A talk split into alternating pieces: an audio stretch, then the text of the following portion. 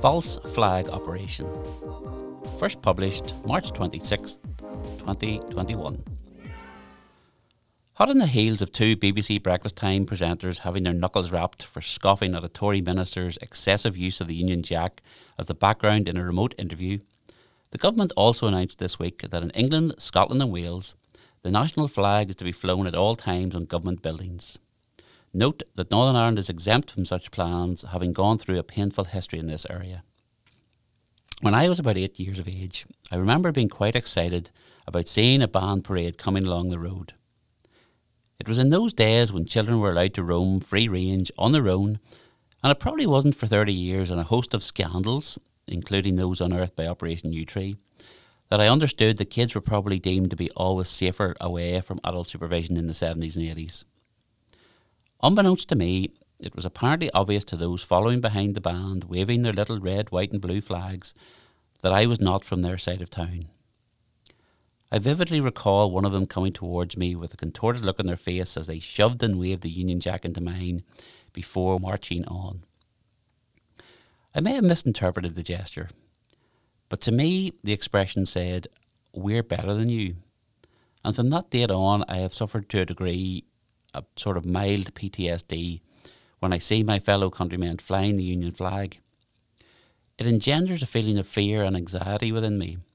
Interestingly, I do not feel this way when I see hundreds of flag waving children and adults on the TV news, smiling and fawning over visiting members of the royal family coming to their hometown or place of work. That flag waving is fun and seems whimsical by comparison to how I feel seeing it in Northern Ireland even though physically it's exactly the same thing. About a year after the band groupie flag in the face incident, the big 12th of July parade came to our town. And so it was that perhaps thousands of band members travelled on the road outside our house on their way to the meeting place near the park. We had a large wall, about seven or eight foot tall, built around our house, and whilst there was a cattle grid at the entrance, there was no actual gate.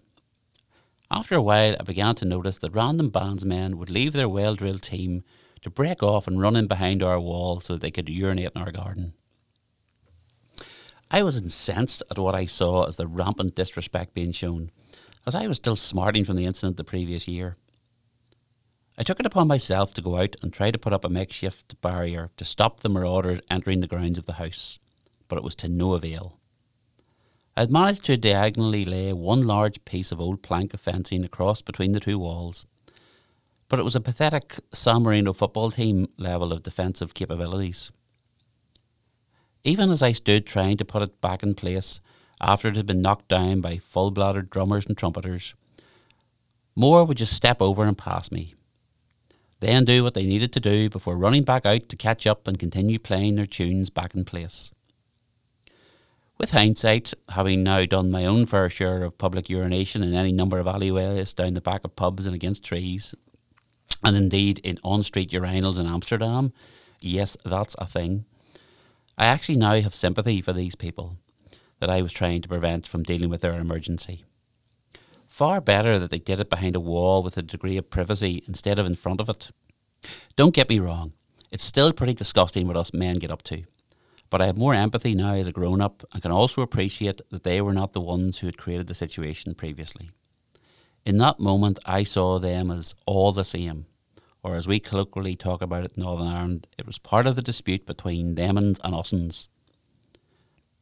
A number of years ago, my family and I had the pleasure of travelling to two annual children's dance competitions where one of my daughter's dance school was taking part. They entered dancers in a mixture of solo, duet, and group dances of various age groups and styles from modern to ballet to tap. For me, it felt like going on a school trip with all the exuberance that that entails. All the parents and kids getting on the bus at, at an ungodly hour, travelling to the airport together, a few drinks on the Aer Lingus flight to Vienna, and a four hour bus ride to get to the destination. Being the only school from Northern Ireland, the dance company were by default assigned to represent that nation. Similarly, whilst there were multiple dance groups from England, they were all representing England, and the same for various other troops and their nations of origin. Unbeknownst to us, therefore, The hard copy competition brochure thus showed the flags of the world with the list below of the dance groups associated with that country. There was a chill in the air as an 80 20 split arose, with the majority of the parents' group expressing offence in being associated with the flag of Northern Ireland, which was seen to be overtly British. The minority either didn't care or were in favour. I had spent many happy times in Windsor Park supporting Northern Ireland soccer teams in the heyday of Billy Bingham's management, and the Northern Ireland flag seemed entirely benign to me.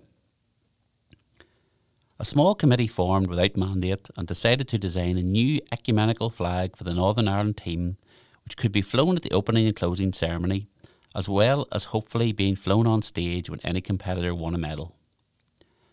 What they came up with was a white flag with a green shamrock in the centre.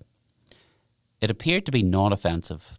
Well, potentially it looked like it had been nicked from the airline on the way out, but otherwise was imposed on us in the manner of we can't have an Irish tricolour, but this says Irish without excluding people from the north, and unless you've got a better idea, just shut up and say nothing. Whilst we all knew the score, when the flag did get brought out, it was viewed with bemusement by those who didn't. And we were forever having to explain what it represented and why. It's only when you try to verbally articulate something like this to a stranger with no appreciation of the emotions involved do you realise how totally bonkers it sounds. The following year, the same thing happened, and despite most people having thought the shamrock flag would never again see the light of day, sure enough it was dragged out again. And just like Naga Munchetty and Charlie Stayt, my wife and I could not help but roll our eyes at, at each other and scoff. The uneasy peace between the parents broke down when a soloist who won their section decided that they would, in fact, like to wrap themselves in green, white, and orange to collect their award. Whilst it didn't make sense, as we were classed as Northern Ireland, not Ireland, it didn't offend me. But then I've never had one shoved in my face in an intimidatory fashion, as might well have been the case with those that were upset about it. During my year of studying in America from 1995 to 96, I worked part time in the campus post office and bookshop with a Korean War veteran who was spending his retirement volunteering at the college for a year. Tom Horn was several generations above me, but was a gentle, soft spoken man who was professional in his commitment to the role he had undertaken and acted as if he was a fully sworn in official of the US Postal Service, despite that not being the case. The one time I saw him take on a noticeably even higher level of stoicism was when I happened to be there when the US Stars and Stripes flag, which flew outside the shop front, was being taken down from its flagpole. I had been previously unaware of the pomp and ceremony surrounding such an event. As far as I was concerned, you just rolled a flag up and threw it on top of a bookcase until you wanted it again. This was something entirely different. And whilst I do not know the reasons for it, it seems that when being put away, the national flag of America must be folded 13 times into a perfect triangle as a mark of respect. How I knew this was something to be praised was that another co worker, seeing what Tom was doing, stopped in his tracks and immediately went to help, taking one end of the flag and, whilst looking directly in Tom's eyes, said, My father also served. The two men then went about their mission with intensity. It was a powerful moment and that was all it was a fleeting few seconds. It was not triumphant, it was done with total regard for what the flag symbolised. I am sure that Mr. Horn was a US Republican voter, but I never heard him say a negative thing about any of the issues that so vex old glory flag waving Trump supporting Republicans of today. And as a result, I don't feel the same regard or positive disposition to that emblem as I once did. We've heard stories of pirate ships from centuries ago fooling merchant boats by flying national flags rather than the Jolly Roger, so as to get close enough to board and pillage unsuspecting crews protecting valuable cargo. And that's how I feel things have evolved to on land in the 21st century. The honour that a flag used to stand for can no longer be trusted if it's being held aloft by someone here to beguile us, to fool us into falling for the seeds of division rather than of hope and strength in coming together as one group of humans. I fully accept that the BBC presenters must be impartial and there must be zero tolerance on their falling below professional standards. But if they can't point out what is happening, who will?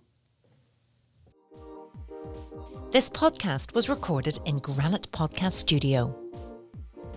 Interested in starting up your own podcast but don't know how? Granite Podcast Studio can help. Record your podcast in our state of the art studio, which is based in the heart of Newry City. Our studio has cutting edge and user friendly technology and can seat up to four people. We also provide an editing service for our team using your guidance and editing notes to provide you with a flawless finished product, leaving your listeners wanting more. For more information on how you can get started, visit www.granitepodcaststudio.com.